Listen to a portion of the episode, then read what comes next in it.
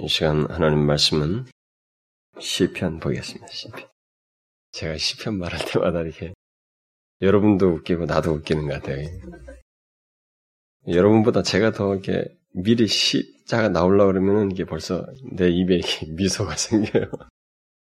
시편 3편, 3편 3절인데 1절부터 3절까지를 어, 그냥 이렇게 앞에 우리가 살펴봤으니까 이어서 좀 1절부터 3절까지 같이 읽어보도록 하십시다. 시작. 여호와여 나의 대적이 어찌 그리 많은지요? 일어나 나를 치는 자가 많소이다. 많은 사람이 있어 나를 가리켜 말하기를 저는 하나님께 도움을 얻지 못한다 하나이다. 여호와여 주는 나의 방패시요 나의 영광이시요 나의 머를 드시는 자니이다. 여호와여 주는 나의 방패시요 아, 그 구약을 어, 살피는 것이 처음에는 좀 쉽게 그냥 교훈적인 내용만 이렇게 하려고 그랬는데 하다 하다 보니까 내용이 좀 어려워진 내용도 있고 그 어려운 내용들을 간단히 설명하는 것이 또 허용되지가 않고 아, 그래서 이게 좀 시간도 좀 걸려요. 이게 괜히 그 하루 만에 금 목요일 하루 만에 다 해야 제가 금토에 이제 주일날 낮에 것을 하게 되는데 목요일 하루 만에 그 하기가 참 그 안 되네요. 그 금요일 제가 목요일에 또 신방을 갔다 왔잖아요. 그 구집사님 거기 그러니까 뭐 시간이 모자라서 도저히 안 됐어요. 그래서 오늘 다시 푸드불 어, 시편 지난번에도 그 3편 1절과 2절을 했는데 그것에 이어서 어, 살펴보기 원합니다. 제가 중국에 가서 그 좀 전할 것도 준비를 해야 되는데 그것도 좀 하나도 못했어요. 어, 틈틈이 물론 뭐 뭐가 좀 알고 있는 것들을 나누기도 하지만 그래도 그 사람들이 앉으면 8시간 이렇게 앉는다는데 그 앉아서 뭐 제가 주구장창 그 저도 앉아서 8시간씩 이렇게 내리 강의를 할 수 있는 그, 그 내용도 돼야 되냐. 뭐 통역이 있으니까 4시간만 하면 8시간 자연스레 되니까. 분량은 반절만 생각하면 되지만은, 그래도 그게, 그게 맨날 며칠 그렇게 할 것이 쉽지가 않아요. 그래서 좀 준비를 해야 되는데, 그래서 이번 주 수요일 날도 제가 잘못하면은 혹시 시편하지 않을까, 이게 좀 우려가 되는데, 에, 어쨌든, 뭐, 이 시편 3편은 우리가 이미 금요일 날 홍보하면서도 한번 지나왔던, 언급했던 내용이기도 하고, 지난번 1절과 2절을 했기 때문에 또 이어서, 어, 또 3편은 책, 틈틈이 하면은 또 굉장히 좋은 말씀이라고 생각이 돼요. 제가 가만히 보니까, 이, 에, 지난번에, 에, 이거 전에, 어, 금요일, 이 주일 오후 시간에 전했던 내용이 그, 어, 동산 중앙에 선악과와 생명나무를 두신 이유라고 하는, 그게 결국 우리가 지금 시, 구약을 관통하는 진리, 어떤 구약의 핵심적인 진리 중에 이제 죄를 살피기 위해서 그걸 시작한 거였죠. 그래서 죄의 기원을 얘기하려고 하니까 그걸 어, 한 건데, 어, 그날 그, 어, 주일날 오전하고 오후가 같이 이렇게 인터넷상에 떴잖아요. 네, 떴는데 보니까 사람들이 확실히 관심이 있는지 그쪽이 훨씬 회수가 많더라고요. 지금도 보니까 그 회수가 되게 많아요. 그러니까 주로 오전에는 뭐 다들 뭐 예수를 만나야 된다니까 뭐, 뭐 우리 교회 밖에 사람들이라 할지라도 뭐 그건 뭐 자기들은 예수를 다 만난 사람이라 생각하고 그러니까 이제 그것은 이제 초신자들은 하는가 보다 전도석인가 보다 막 생각했나 보죠. 근데 자기들은 그래도 예수 믿는 사람으로서 좀 관심거리가 되고 좀 더 도전이 될, 좀 더 깊다고 하는 그런 내용들에 더 관심이 있었겠죠. 그래서 막 그걸 더 많이 에, 듣게 됐는지 그 내용을 사람들이 많이 그리고 워낙 그, 그런 내용이 신학과 이런 나오면 뭐 사람들 관심이 많잖아요. 문선명에도 관심이 있었죠. 뭐 하여튼, 헌그 이단들도 그걸 가지고 다 자기들의 특별한 그 이상한 교리들을 만들었기도 했는데, 아, 그래서 그런데, 뭐 선악과 그 자체가 아니고, 사실 이제 죄의 이 문제를 성경에서 죄가 아주 너무 많은 내용이기 때문에 그것을 이야기해서 이제 서론적으로 어, 말을 한 것이죠. 다음에는 이제 죄가 들어오는 과정을 이제 할 것이었는데 오늘은 이제 그걸 결국 못했어요. 아, 다음 시간에 이어서 어, 또 해보도록 하고요. 아, 우리가 지난번에 여기 3편 1절과 2절을 살폈었죠. 이 1절과 2절에서 이 시편의 그 내용은 지난번에 제가 1편 1절과 2절을 하면서 좀 언급을 했습니다만은 다윗이 왕자에서 왕이 올랐었지만은 그의 아들 압살롬의 그 반역으로 인해서 많은 사람들이 아, 그에 동조하여서 어, 그를 내어 쫓고 결국은 어, 그를 죽이려고까지 했죠. 그래서 죽이려고 이제 맞닿는 게 다가오는 그런 어, 상황 속에서 참 계속 추적당하는 이 사람이 죽음의 위협 앞에 있는 이 사람이 도망하는 가운데서 다윗이 간구한 내용이죠. 그런 간구한 내용인데 우리가 지난번에 사무엘 하를 살필 때 이 간구가 그대로 응답됐죠. 예, 응답됐는데 참 하나님이 이 기도를 응답하셨다는 것, 네, 그걸 생각하게 될 때 우리는 더더욱 참 특별하게 이 시편이 보여져요. 그 긴박한 상황 속에서도 중요한 것은 다윗이 이런 기도를 했다는 사실이 예, 상당히 중요하다라는 것을 어, 지난 시간에 언급을 했는데 다윗이 이때 이 시편 3편의 내용을 이렇게 하나님 앞에 토로할 때에는 그의 일생에 사실상 가장 비통스럽고 힘든 시기였죠. 우리가 인생을 살면서 뭐 꼭 다윗이 경험한 이런 상황이 아니랄지라도 우리가 살면서 참 이 마음의 심리적인 그 어려운 순간을 지날 때가 있죠. 그것은 여러 가지로 문제로 야기될 수 있죠. 어떤 사람과의 관계 속에서 뭐 다툼으로 인해서 뭐 어떤 사업이 망하여서 또 어떤 자기 자식들의 어떤 어려움을 겪어서 뭐 이렇게 또 가까운 사람들의 어떤 음? 그들이 떠남으로 또 모함 속에서 사람들이 자기를 전혀 뜻하지 않는데 전혀 그런 것이 없는데 나를 어, 모함함으로써 이렇게 짓누르고 해서 이런 모든 관계 속에서 사람이 좀 비참한 그런 어려운 상황을 지나더니 그런 것이 매번 있지는 않잖아요 인생 속에 근데 그런 것이 인생의 순간에 어느 어느 시점을 자꾸 지나면서 경험하게 됩니다. 근데 그런 경험을 하게 될 때 우리들이 어떻게 그 순간을 지날 수 있느냐 거예요. 순간을 있는 그런 고난의 순간, 그 고통스러운 그때의 순간을 어떻게 지날 수 있느냐라고 하는 것을 우리는 이 3편에서 배우게 되는 거예요. 이 사람은 그 문제를 가지고 이 3편에 해당되는 내용을 그 순간에 하나님 앞에 고백했고 그것이 응답되었다는 것이죠. 그래서 이 어, 극도로 그 어, 어려운 어려운 그 환경과 그다음에 그 역경에 빠져 있던 이 사람이 그 상황 속에서 어, 어떤 그래도 현실적으로는 답이 안 보이죠. 현실적으로는 뭐가 지금 도망가고 있는 왕이 쫓겨나가지고 도망가는데 이게 뭐 장래가 어떻게 될지 예측할 수는 없지만 그러나 이런 기도를 한다는 것 자체가 이 기록에서 우리에게 보여주듯이 그 자체가 객관자가 볼 때는 그리고 하나님의 보호자에서 바라볼 때는 그 자체가 희망적이다는 거예요. 당사자로서는 앞이 안 보이고 캄캄하지만 그 지금 빨리 좀 끝났으면 하는 것이고 참 하, 정말 이렇게 되는가 막 이것저것 생각하면 머리가 터지고 가슴이 아프지만 사실 그건 당사자는 그 순간을 힘들게 지나지만 일단 그가 그 상황을 인해서 하나님 앞에 이렇게 기도를 할 수 있다면 기도를 한다는 것은 제3자가 볼 때, 영적인 시각을 많은 믿음의 사람들의 시각에서 볼 때, 그리고 옆에 있는 믿음의 동료가 바라볼 때, 그리고 하나님의 보좌에서 이 사람을 바라볼 때는 대단히 희망적이다는 거예요. 그것이 이 3편이 말해주는 아주 중요한 메시지입니다. 그러니까 여러분과 제가 그런 것을 교훈을 얻어야 되는 거예요. 우리가 살면서 지날 때, 그 어떤 위기 순간을 지날 때, 그때 그 순간을 어떻게 지나느냐는 거예요. 어떻게. 이 3편의 기자와 같이 지나야 된다는 것입니다.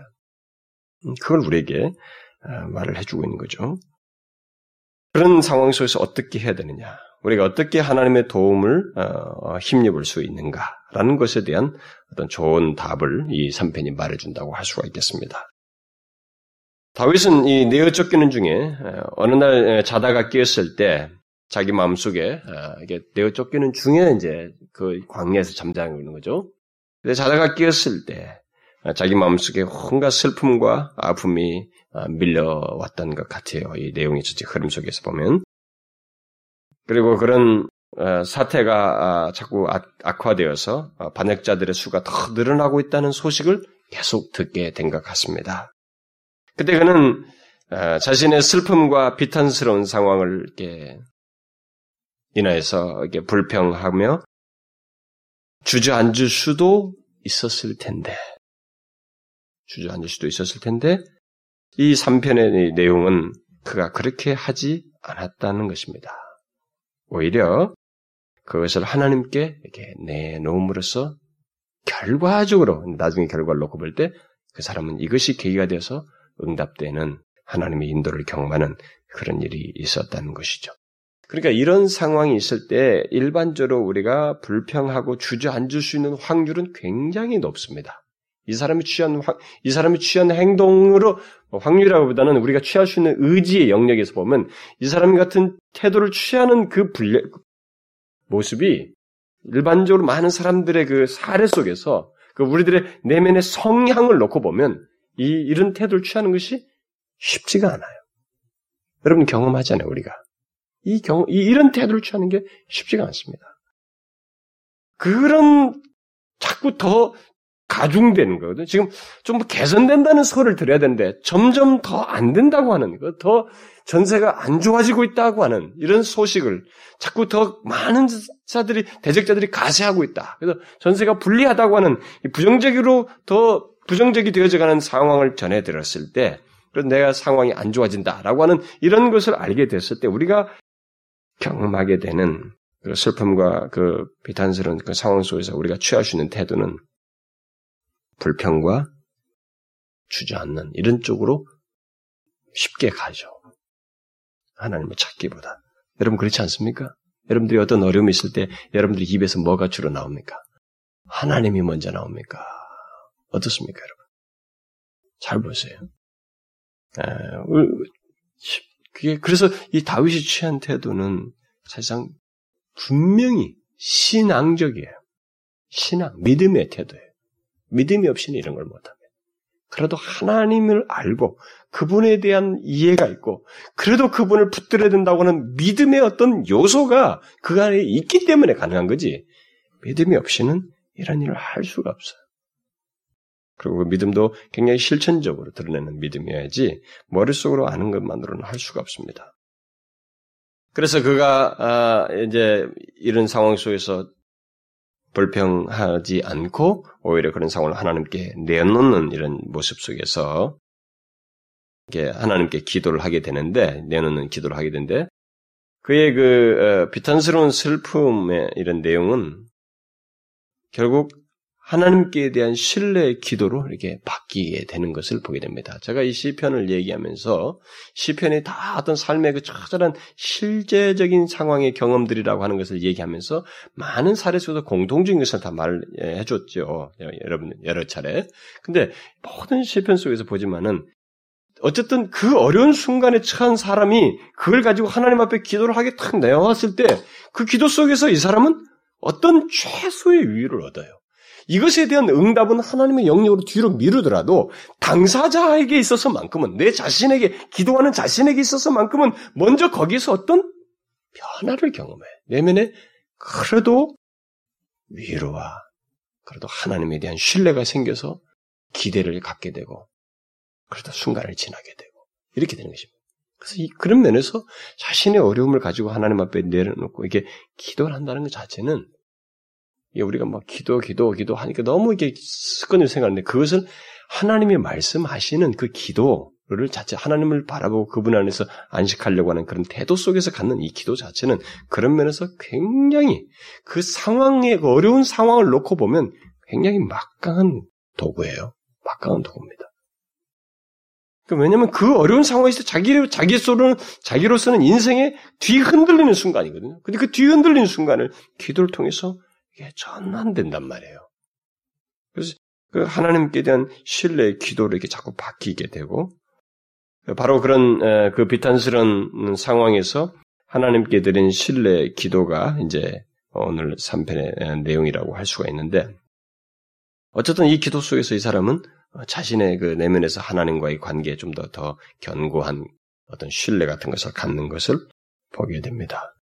그래서 그 1절에서도 어, 어, 자기가 처한 상황을 그대로 하나님께 아뢰고 그래서 뭐 여호와여 이렇게 어, 아니 3절에서 여호와여 주는 나의 방패시오 이렇게 말을 하면서 그 앞에 1절에서부터 이제 상황을 말하고 나서 뒤에 3절에 오늘 와서는 그분에 대한 어떤 신뢰가 생겼다고 하는 내용의 어떤 전환을 이렇게 이제 보여주는데 먼저 1절과 2절에서는 그 자기 상황이 대적이 많습니다. 그래서 내가 공경에 졌습니다. 이런 얘기를 어, 먼저 하게 되는데 우리들이 이제 어떤 상황을 하나님께 그대로 아를 때에 상황을 아뢰게 될 때 뭐 일반적으로 어떤 그 이기적인 동기라든가 어, 왜곡된 태도로 하나님을 이용하려고 우리의 상황을 아뢰는 거, 뭐 그런 것은 그런 잘못된 태도 말고 하나님을 신뢰하는 가운데서 그분을 진실로 의지하는 가운데서 내 상황을 아뢰는 것은 굉장히 바람직하고 좋아요. 많습니다. 내 대적자가 너무 많습니다.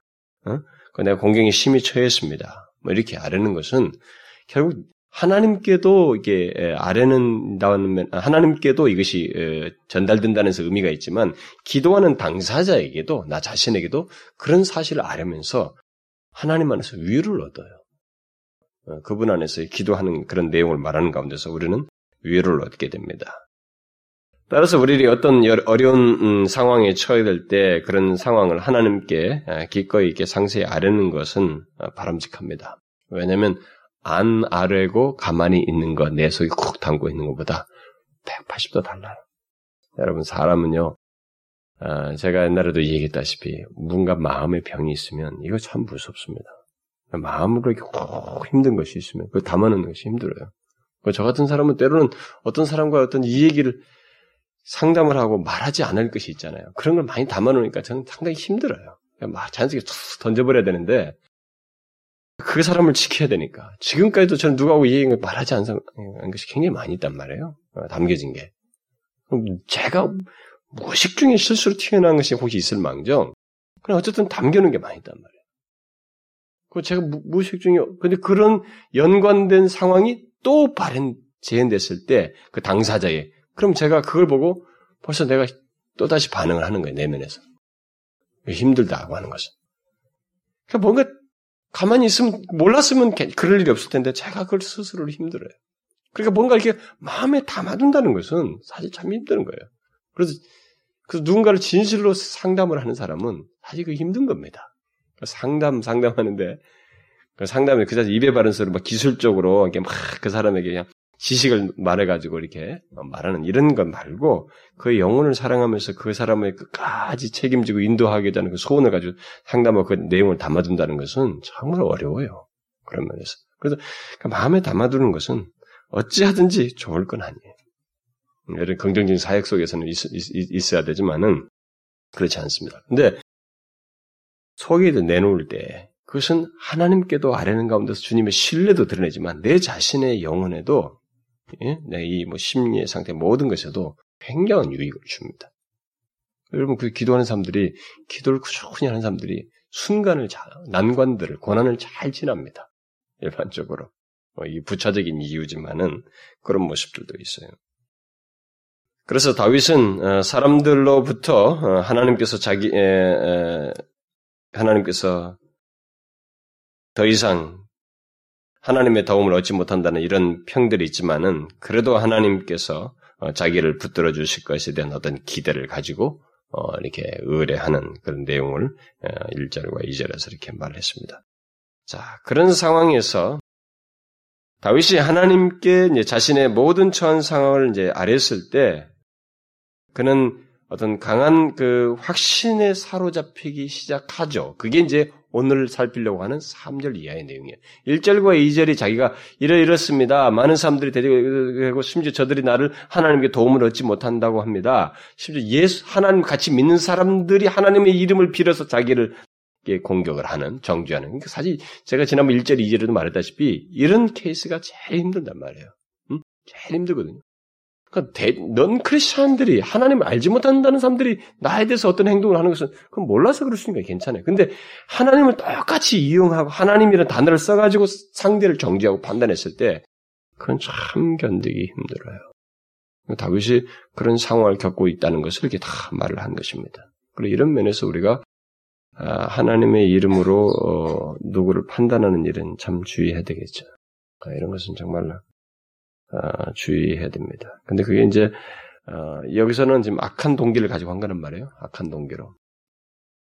파괴하려고 상대를. 그러니까 상대를 파괴하려고는 그런 악한 동기가 자기 속에 숨겨져 있으면 그런 숨겨진 동기 속에서 하나님의 이름을 들먹거리면 그때는 이 하나님은 어디까지나 이용을 해요. 자기 동, 동기는 뭐예요? 사단인 것입니다. 사단.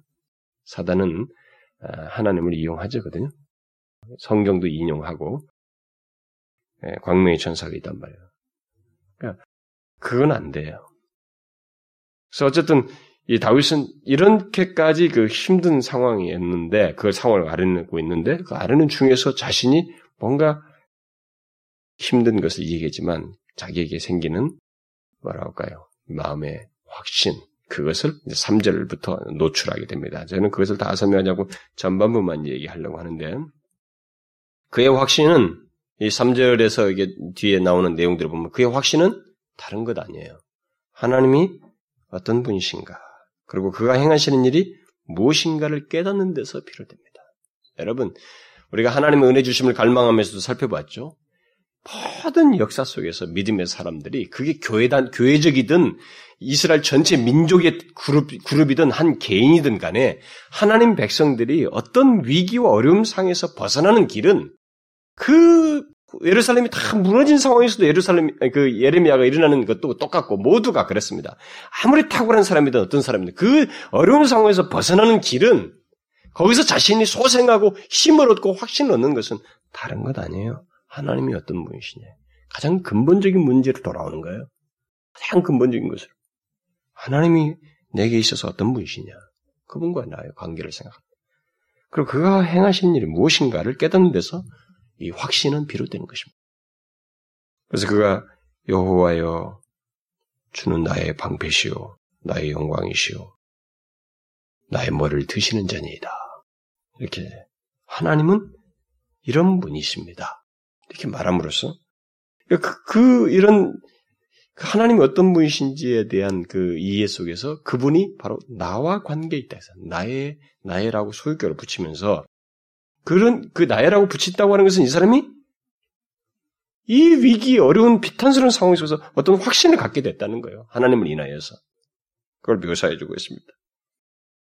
여러분 우리의 기도 속에서 어, 이 확신의 근거가 뭔지를 한번 잘 보셔요. 우리가 기도를 할 때 기도에서 확신의 근거가 뭐냐는 거예요. 여러분 뭡니까? 우리 기도 속에서 확신의 근거가 다른 거 아니거든요. 우리의 경험 같은 거 아니라고요. 하나님이 어떤 분이신가요? 그가 어떻게 무엇을 행하시나 행하시는 것이 무엇인지 그걸 정확히 아는 데서 우리의 심령은 확신으로 이어지게 됩니다. 여러분이 경험해 보셨죠? 음? 이건 모든 신자가 경험하는 겁니다. 그래서 뻔한 거 아니에요. 여러분과 제가 인생을 살면서 지금까지 경험한 것보다 더 힘든 일을 경험할 수 있습니다. 하나님 앞에 가기 전까지.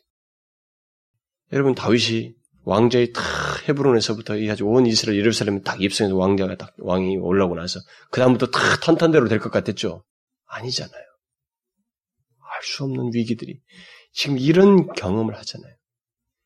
그러니까 우리들이 항상 착각하는 거예요. 그래서 우리들이 왜 자꾸 하나님 앞에서 그 어, 자신이 은혜를 하나님께서 우리를 평안케 하고 안식을 주고 평안하게 줬을 때 이것이 얼마나 값진 것인 것을 우리가 알지 못하고 자꾸 이렇게 태만해지는데 그게 정말 안 좋은 거예요. 그래서 우리는 때로는 그 고난에 스스로 빠져들어가기도 하게 되는데 여러분 우리 자신들에게 허락되는 이 하나님의 순간순간에 지나는 이 모든 은혜 있잖아요. 허락되는 것. 어, 그런 가운데서 하나님과 이 교제를 원활하게 하고 있는 것이 얼마나 복인지를 알아야 됩니다. 사실 우리가 어, 고난에 들어가서야 사실 이제 평상시 하나님께서 축복하고 은혜를 평안케 하셨을 때 그것을 희미해지게 원래 그때 더 선명해야 되는데 이것이 희미해짐으로써 고난 가운데 들어가서 다시 진지하게 생각하는 거예요. 하나님이 어떤 분이시 특별한 거 아니에요.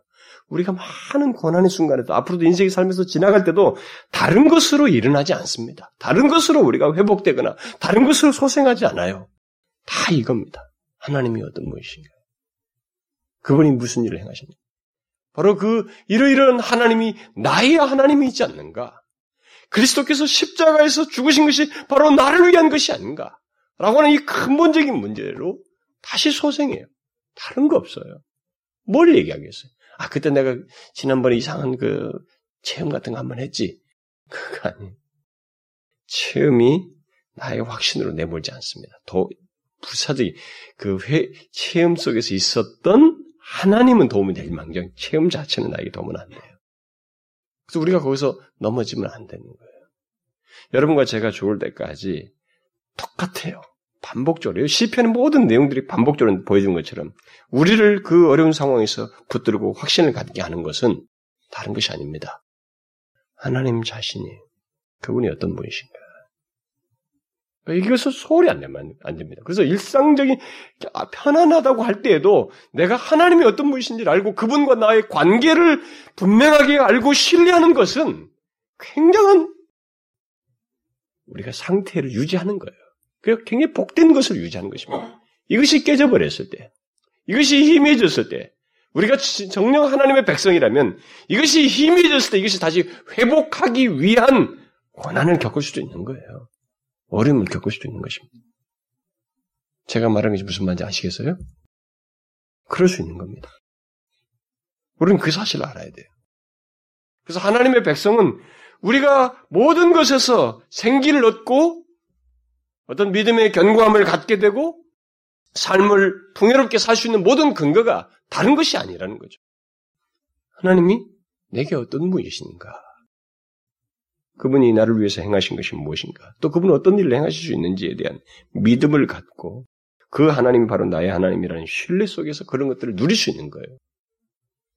다른 거 아니에요. 여러분 보세요. 임종의 순간에도 여러분 뭘 붙들겠어요? 다른 거 아닙니다. 임종의 순간에도 여러분들이 확신을 갖고 신뢰, 거기서 굉장히 그, 그 위로를 얻는 수 있는 모든 근거는 이거예요. 시편 기자들이 반복적으로 다 다른 거 아니었거든요. 하나님이 내게 어떤 분이신가라는 거예요. 그래서 여기서 다윗이 신뢰 그 근거로 삼은 하나님과 그가 하신 일이 무엇인가에 대한 그 이런 내용들을 이제 쭉 뒤에 언급됩니다만 그 중에 한 가지만 어, 오늘 덧붙이면 그는 주는 나의 방패이십니다.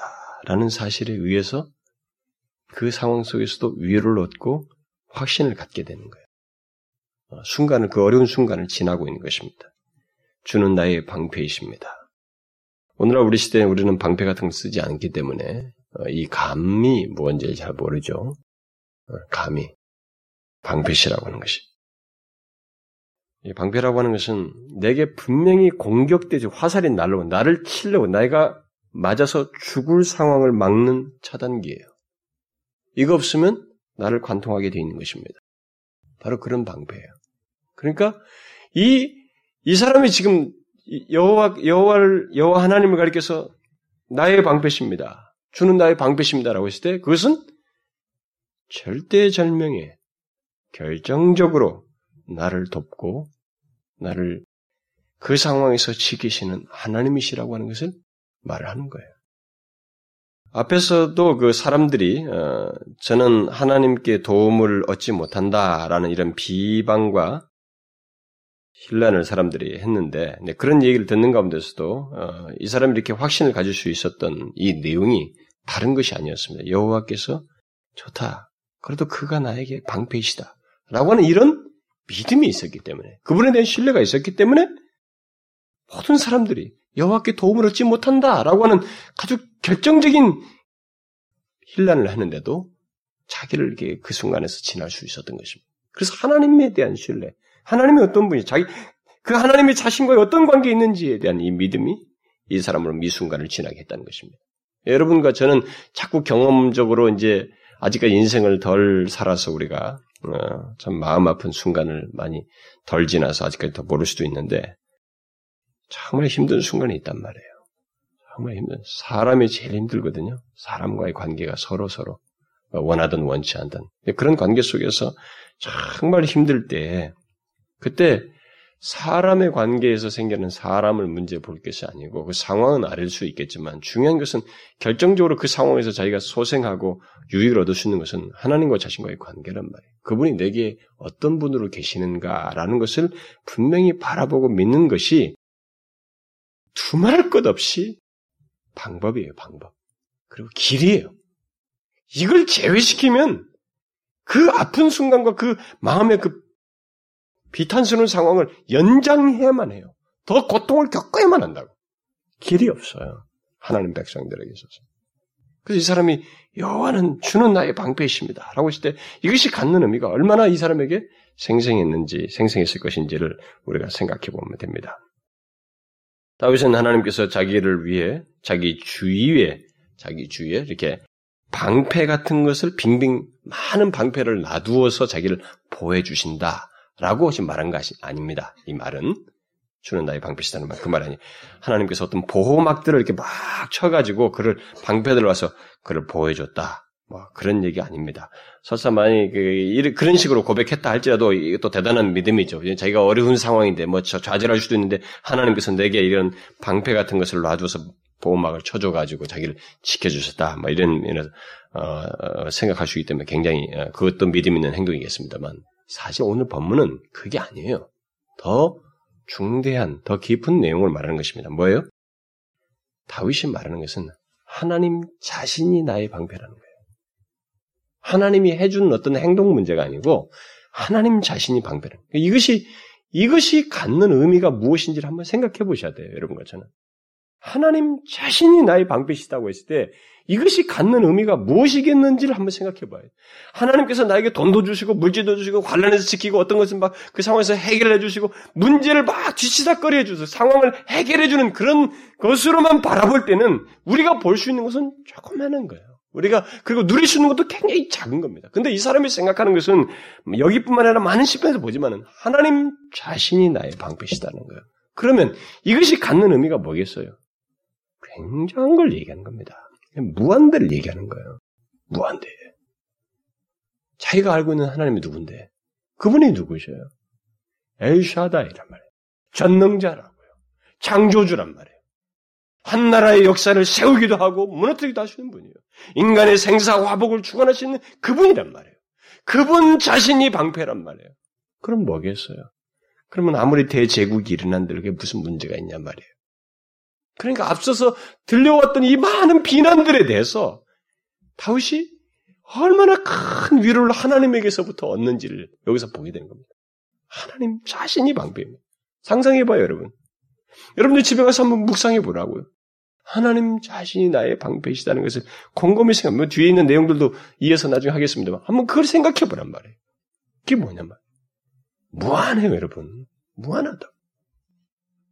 그래서 여러분 성경에 나오는 이 시편 기자라든가 성경의 기자들이 하나님 자신을 이렇게 자기의 그래서 하나님 자신과 자신 자기 사이의 관계를 지었을 때 그 하나님을 나의 무엇으로 보았을 때 이것이 갖는 의미는 아주 부차적인 현실의 해결 문제가 아니었어요. 그런 게 아니었습니다. 그래서 다윗과 모세 같은 사람이 하나님을 그토록 고집했던 것이 무엇을 의미했는지에 대해서 우리가 충분히 이해할 수 있어야 돼. 우리들이 사실 체험적인 이해가 없기 때문에 최소한 계시된 말씀을 통해서라도 그 체험의 이해를 좀 따라갈 수 있어야 되는데 그래서 하나님을 바라보고 하나님을 갈망할 수 있어야 되는데 거기까지 우리가 가지를 못하는 거예요. 이 계시된 것조차도 이걸 가지고조차도 그만큼 못 쫓아가는 거예요. 근데 우리가 그들이 그렇게 왜 하나님을 그렇게 칵 붙드느냐 말이에요. 왜 이렇게 하나님 자신을 고집하느냐? 아, 천사들을 보내서 가난 땅에 들어가겠다면 만족할 수도 있잖아요. 근데 왜 하나님 자신이 안 가면 안 갑니다. 이렇게 말을 할 수 있느냐 말이에요. 그게 뭘 의미하느냐예요. 왜 이들이 하나님 자신이 나의 방패이십니다 하면서 그 단에서 안식하고 만족을 하느냐는 거예요. 이게 뭐예요? 그게 바로 무한대를 얘기하는 거예요. 왜냐하면 다른 것이 다 없어도 하나님 자신이 나의 방패이시면 다 된다는 것에 대한 그만큼 하나님을 신뢰하고 하나님 안에서 모든 것을 보았던 거예요. 하나님 안에서. 자, 보세요. 여러분과 제가 살면서 하나님 안에서 모든 것을 보느냐 라는 문제를 한번 질문해 보시면 좋아요. 내가 하나님 안에서 모든 것을 보느냐? 내 장래도 있고, 내가 먹고 사는 문제도 있고, 현실도 있고, 자식도 있고, 모든 문제가 있는데, 좋다, 이게 이런 모든 문제도 있지만, 하나님께서 이걸 도와줄 수도 있어요. 근데 그것보다 그것에 앞서서 하나님 안에서 모든 것을 볼 수 있느냐는 거예요. 모든 것을. 여기서 보면 그것을 볼 수 있고 그렇게 하나님을 신뢰할 수 있으면 그분에 의해서 되어질 일들이에요. 모든 일이라는 것은 우리가 현실적으로 생각하는 일. 그러니까 그만큼 그 하나님 자신에서 모든 것을 본다는 것은 사실상 굉장히 큰 내용이면서 그리고 그것은 모방하기 어려워요. 제가 볼 때는요. 그것은 만약 모방을 한다면 일시적인 행동으로 끝날 거예요. 지속성을 못 가질 것입니다. 이, 렇게 하나님 자신을 자신의 방패로 삼는 이런 내용은 그분에 대한 신뢰 관계가 계속되었음을 보여주는 거예요. 어떤 그런 관계를 그리고 그런 체험적인 이해를 가지고 있었다는 것을 말해주는 것입니다. 그래서 시편을 통해서 우리가 이런 신앙의 체험적인 현실 속에서 신앙의 체험적인 것을 좀 배울 필요가 있는데 여러분과 저희가 이 세상을 살면서 어, 체험할 영역은 참 많습니다. 근데 그 체험이라고 하는 것이 방언받고 뭐 받고 뭐 받고 하는 그가 아니고요. 제발 그 체험보다 이렇게 하나님 자신이 내게 있어서 모든 것이 될 정도로 모든 것이다고 기꺼이 말하고 그렇게 말하면서 행복해 할 정도로 하나님에 대한 이해가 생겨야 돼요. 이 부분에서 체험이 깊어져야 돼요. 네? 정말로 그래야 됩니다. 우리의 신앙이라는 것은 뭘 자꾸 기도해서 뭔가를 받는 이 부차적인 수단과 현상들보다도 하나님 자신 안에서 그걸 볼 수 있어야 되고 경험할 수 있어야 돼요. 그것이 우리 신앙의 여정 속에서 아주 그 매력이어야 됩니다. 그것에 대한 갈망이 있고, 그러니까 이 남은 삶이 그런 기대치가 있으니까, 그분께 기도하는 것도 즐겁고, 또 기꺼이 할 수도 있고, 또 주님이 그 말씀을 줬는 가운데서 그런 기대를 갖고 하나님을 향하는 것도 가능하고 또 좋고, 이런 역동적인 넘어지는 순간 실수는 있을지 몰라도 그런 것에 대한 분명한 이해가 있고 또 경험도 있어서 언제든지 갈망할 수 있는 그런 모습으로 자꾸 나아가야 돼요. 다른 체험 아닙니다. 여러분과 제가 갈망할 체험은 진짜로 그가 나의 방패십니다. 하나님 자신이 방패예요. 그러니 공격이 많아. 대적이 너무 많아요. 근데 그걸 생각하니까 위로가 되는 거예요. 그분 안에서 안식을 얻게 되는 것입니다. 바로 그래야 된다는 거죠. 다윗이 말하는 것은 하나님께서 자기를 위해서 방패를 놓아준다는 것이 아니라 하나님 자신이 수많은 대적과 비방을 막으시는 방패가 되신다는 사실을 이렇게 고백하고 있는 거예요. 얼마나 참 체험적인 고백이에요. 우리들은 여호와는 나의 법에 이런 것들이 이미 여기 많이 다윗에서 많이 나오니까 너무 익숙해가지고 이것을 많이 찬송가 속에서 쉽게 나의 무엇이요 방패주 산석 이런 말 쓰는데 사실 하나님 자신이 나의 뭐라고 말한 이 내용은 사실 깊은 체험적인 고백들이었어요. 다. 우리가 그 이해를 못 쫓아가고 있는 겁니다. 오늘은 많은 사람들이 이 성경의 진리 이해 깊이를 못 쫓아가고 있어요. 그냥 인용하고 있는 거예요. 그래서 결국 이런 고백을 통해서 다윗이 마음속에 갖는 생각은 다른 것이 아니겠죠. 다른 사람들이 뭐라고 말을 하든 이렇게 많은 대적이 일어나든 주께서 나를 결코 버리시지 않으실 것을 내가 믿기 때문에 주께서 나를 붙으실 것이기 때문에 저는 괜찮습니다. 주님이 자신이 방패시기 때문에 그것으로 만족합니다. 이런 고백이 이런 표현 속에 담겨져 있다고 볼 수 있어요. 여러분들은 이런 내용에 대해서 어떻게 생각합니까? 우리의 추구를 가만히 생각해 보면, 우리들의 흔한 추구를 보게 되면, 다윗이 지금 하나님께서 방패를 우리 주위에 놓아주는 것이 아니라 하나님 자신이 방패라고 할 때에 그 갖는 의미를 우리 자신들이 한번 생각해 보면 우리들이 어떤 태도를 취하는지를 한번 점검해 볼 필요가 있어요. 우리는 하나님 믿을 때 하나님 좀 막아주세요, 빨리. 좀 뭐가 좀 해주세요. 이게 뭔가 현실에서 빨리 해결책을 찾는데 그 하나님이 동원되어서 해줄 것에 대한 기대치가 많아요. 그 그렇게 하는 가운데서 하나님에 대한 그런 정도의 하나님의 이해를 가지고 있습니다. 그러니까 그 이해, 그런 정도의 하나님의 이해라고 하는 것은 굉장히 얇아서 이 상황 여하에 따라서 하나님을 달리 대할 수가 있는 거예요. 내가, 아, 지금은 아닌 것 같다. 하나님이 정말 역사하지 않는. 그래서 하나님을 무시도 하고 가볍게도 여기고 경솔하게도 대하고 그런 것입니다. 근데 여러분 하나님 자신이 나의 방패시라고 하는 이런 이해를 갖고 있으면 자 어려움과 환란과 풍파가 있어요. 힘들들. 그러나 그런 것이 있어도 그 순간에 힘들지만 조금만 정신을 차리면 어떻게 되겠어요? 그것이 정확하다면. 이 하나님이 놔줄 방패가 아니라 하나님 자신이 방패라고 했을 때 그런 믿음을 가지고 있을 때 우리에게 어떤 일이 생기겠어요? 다 원상 회복하는 거예요. 일단 하나님을 향하는 것입니다. 나침반처럼 그분께로 나침반 탁 던져봐요. 막 흔들리다가도 딱 쓰잖아요. 방향 제시하죠. 그와 같은 거예요. 하나님께로 탁 향하는 것입니다. 거 저는 철인들이 아니어서 힘들면 힘든 것입니다. 뭐 고통스러우면 고통스러운 거거든요. 마음이 힘들면 끙끙대는 것입니다. 어? 저도 어쩌다 잠자다 이렇게 잠들면 뭔가 이렇게 생각이 눌린 것들이 있고 힘든 것이 있을 때는 말할 수 없고 그러나 저로서는 고민하지 않으면 또 고민이 되는 그래서 제가 한단 말이에요. 그럼 제 속에 브랜드 제 속에 있던 표현이 흠 하는 게 한숨 비슷하게 그런 것이 제 속에 드러나. 그럼 뭐 이제 제 아내 같은 경우는 뭔, 뭔가 있냐 말이 이렇게 막 묻지만 저는 않고 그냥 자버리죠. 근데 아, 우리는 사실 인간인지라 피할 수가 없어요. 힘들면 힘든 겁니다. 어려운 게 있어요. 근데 문제는 뭐냐면 잠깐 나침반이 흔들리는 그 시간에 조금 있는 것처럼 이게 흔들릴 수 있어요. 그러나 뭡니까?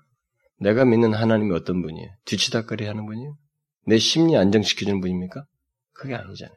그는 방패를 놔주는 분이시기보다 방패 자신이란 말이에요.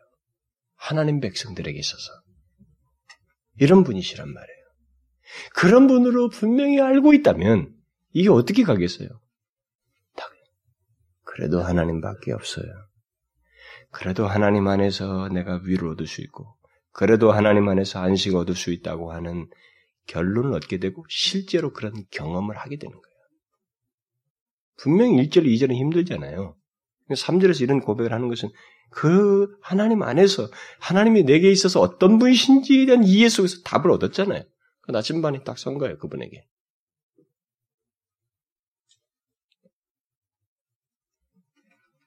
그것이 우리에게 있어야 되는 것입니다. 자기 현실이 어렵고 공격을 받고 있고 대적자들로부터 고통을 받고 있을 때 그때 하나님 안에서 안전함을 느낀다는 것, 사실 이것은 정말 특별한 경험이거든요. 이 세상에서 사람들이 경험하지 못하는 거예요. 뭐 어떤 사람들에게 종교적으로 생각할지 모르는데 그 안전함이 도대체 뭐냐 이게 착각 속에서 내가 정신적인 기능을 해서 그런 거냐 아니면 실제로 하나님의 인도 속에서 그리고 하나님과의 관계 속에서 그 안전함을 경험하느냐를 사는 사실상 외면상으로 이 종교 이 분명한 사실을 모르는 사람들은 비슷해 보일지 모르지만 다르단 말이에요. 왜냐하면 사람이 그 어렵고 힘든데 어? 마음이 뒤틀린데 거기서 그 가운데서도 안전함을 느낀다는 것은 좀 특별한 거거든요. 요즘 그럴 수 있는 것을 얘기해 주는 거예요. 왜냐하면 하나님이 방패시기 때문에 하나님 방패시기 때문에 하나님 자신.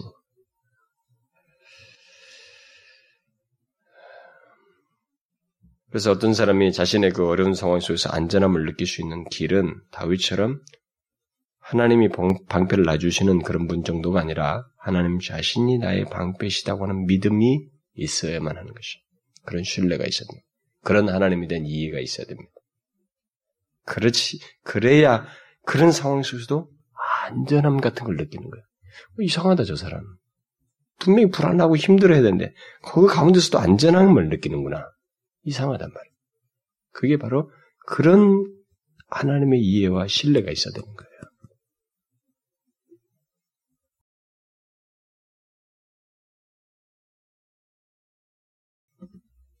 하나님에 대한 이해와 신뢰가 없으면 사람은 계속 힘든 상황을 연장할 수밖에 없습니다. 아, 여기 자존심이 짓밟히고 어, 생사가 오가는 그런 어, 어려움 속에서 어, 이렇게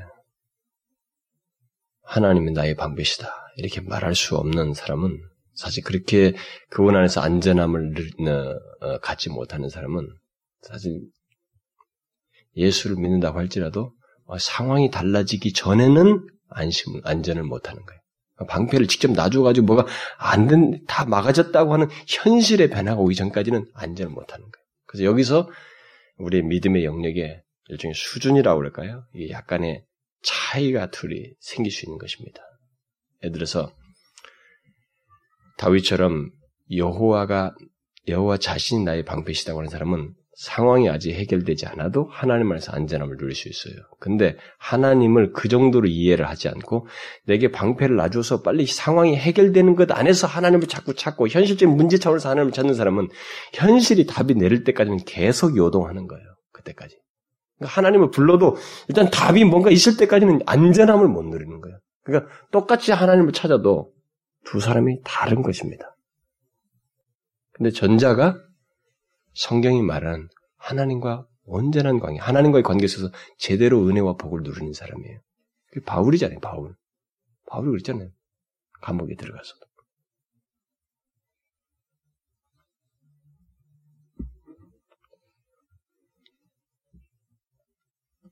그래서 저는 오늘 이 말씀을 통해서 우리가 그것을 적용할 수 있으면 좋겠어요. 어? 내게 있어서 하나님이 전부이신 분으로 보이는가? 어, 그렇게 그분을 믿는가? 하나님 자신이 나의 방배이시다고 믿는가? 여러분과 제가 살면서 이 고백이 얼마나 유용한지, 이렇게 하나님을 믿는 문제가 얼마나 유용한지를 경험하게 될 것이거든요? 왜냐면 우리를 이렇게 더 아프게 하고 힘들게 하고 내가 고통스럽게 할 만한 그런 상황들이 많이 있단 말이에요. 많이 있습니다. 근데 그때 사실 여기서 밖에가 바뀌지 않아요. 밖에 현실이 막 바뀌지 않습니다. 저 대적자들이 그것은 다 뒤에서 뒤에서 이루어지는 거예요. 후차적으로.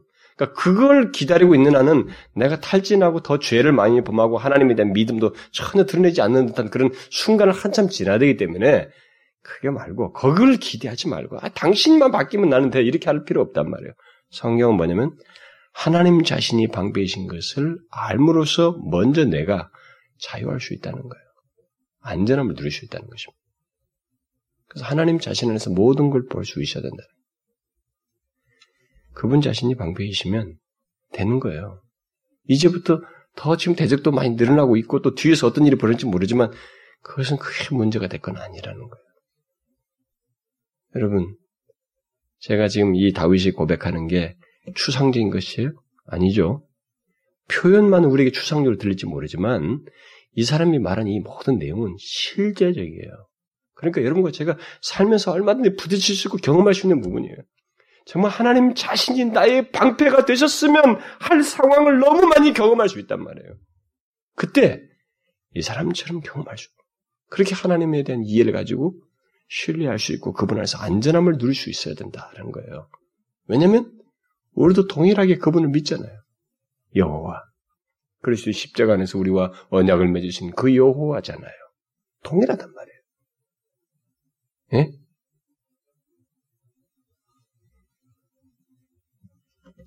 두 가지 방식을 제가 얘기했죠. 현실에 답을 내려주고 방패를 쳐주는 하나님으로만 자꾸 바라보지 말라는 거예요. 그걸 넘어서라는 겁니다. 그럼 그것이 다 보일 때까지 우리는 안전함을 못 누려요. 하나님 믿어도 참 비참하게 믿는 거예요. 어? 안타깝게 믿는 것입니다. 그게 아니라 하나님 자신이 나의 방패이신 것을 볼 수 있어야 된다. 그분 안에서 무한한 것을 볼 수 있어야 된다. 그, 그것을 진실로 믿고 신뢰하는 것 하면서 안전함을 누리는 그런 하나님을 암 속에서의 삶을 체험적으로 좀 가져야 된다. 그게 하나님의 백성들이 예수, 이게 신앙생활 하면서 누릴 수 있는 최고의 복이라고 저는 믿어요. 하나님 안에서 더 그를 더 깊이 아는 가운데서 내가 안전함을 누리고 안식하는 것이 어떤 체험을 하는 것보다도 우리가 주님 믿는 가운데서 최고의 경험을 하는 거라고 나는 믿습니다. 성경의 사례가 다 그렇고. 그래서 여러분, 여러분과 제가 살면서 많은 어려움 겪을 수 있겠죠? 그때 이렇게 고백할 수 있기 바랍니다. 우리 모두 여호와 자신이 나의 방패십니다. 그래서 화살이 지금 많이 오네요, 하나님. 그런데 여호와 자신이 하나님 자신이 나의 방패이셔서 괜찮아요. 거기서 안전함이 있습니다.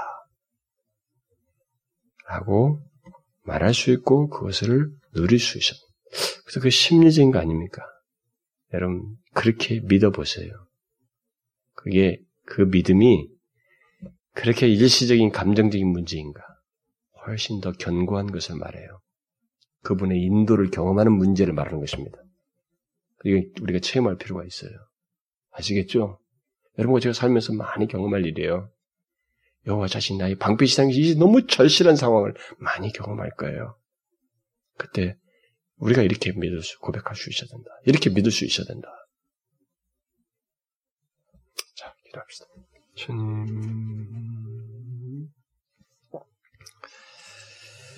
하나님 아버지, 우리가 살면서 이런저런 경험을 하고 또 너무 견디기 힘든 순간을 지나겠습니다만은 그 순간 속에서 특별히 해악스러운 대적이 있고 우리를 넘어뜨리려 하는 그런 모든 견디기 힘든 순간을 지날 때 그때 이 다윗과 같이 하나님 자신이 나의 방패가 되신다는 사실로 인해서 어려운 상황들, 힘든 상황이지만 하나님 안에서 그 모든 상황을 넘게 하는 모든 것을 보며 주님을 신뢰하고 그분 안에서 안전함을 미리 경험하는 그런 하나님과의 관계, 주님에 대한 신뢰를 갖고 살아가는 저희들이 되게 해 주옵소서.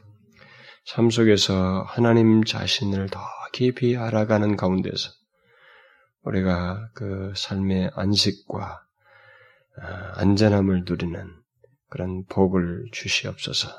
하나님을 더욱 깊이 알아가는 것이 얼마나 큰 복인지 하나님 우리 인생 동안에 그런 복을 내내토록 누리게 하여 주옵소서. 예수 그리스도의 이름으로 기도하옵나이다.